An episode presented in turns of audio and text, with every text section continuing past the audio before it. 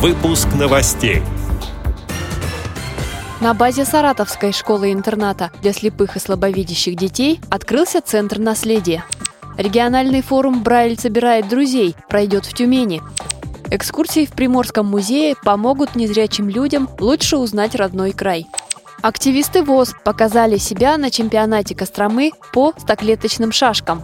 Далее об этом подробнее в студии Анастасия Худякова. Здравствуйте! Здравствуйте!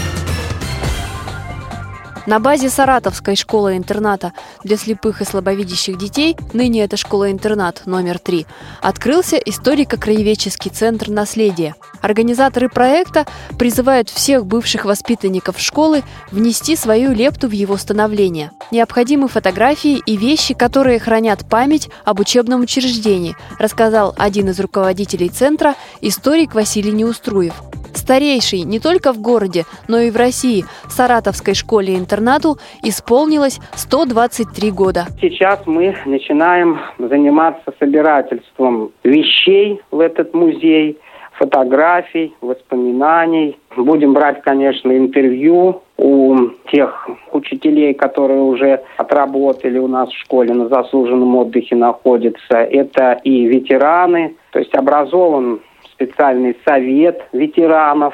Но так как наших выпускников очень много, то есть как оперившиеся птенцы, они покинули свое гнездо и разлетелись по разным регионам, как раз вот пользуясь тем, что ваше все-таки радио слушают, как я знаю, многие незрячие люди, находящиеся в разных-разных пунктах нашей необозримой страны, да, то хотелось бы всех их попросить, чтобы они отозвались, чтобы они были задействованы вот в этом большом проекте.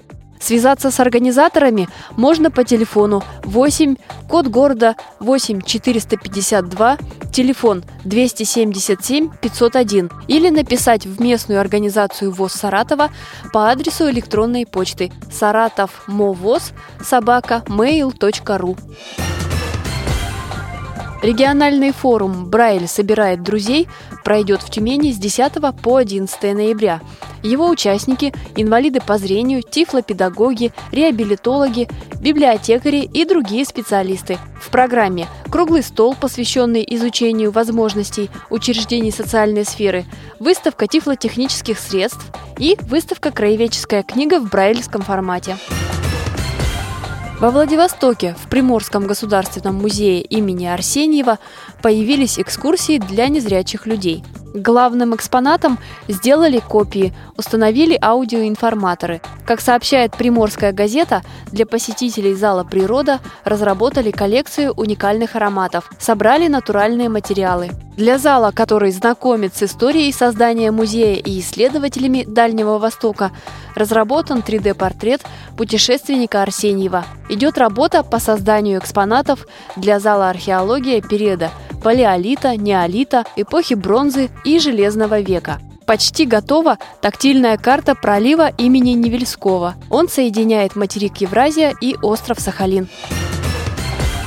В Костроме завершился открытый личный чемпионат города по стоклеточным шашкам. В турнире по швейцарской системе в 7 туров за победу боролись 12 спортсменов, 5 мастеров спорта и 7 кандидатов в мастера. В соревнованиях участвовали 5 членов Костромской региональной организации ВОЗ. Из них 4 мастера спорта в разные годы становились чемпионами и призерами соревнований различного уровня. Лучший результат среди активистов ВОЗ показал мастер спорта Дмитрий Андреев. Он занял четвертое место и финишировал в шаге от призовой тройки.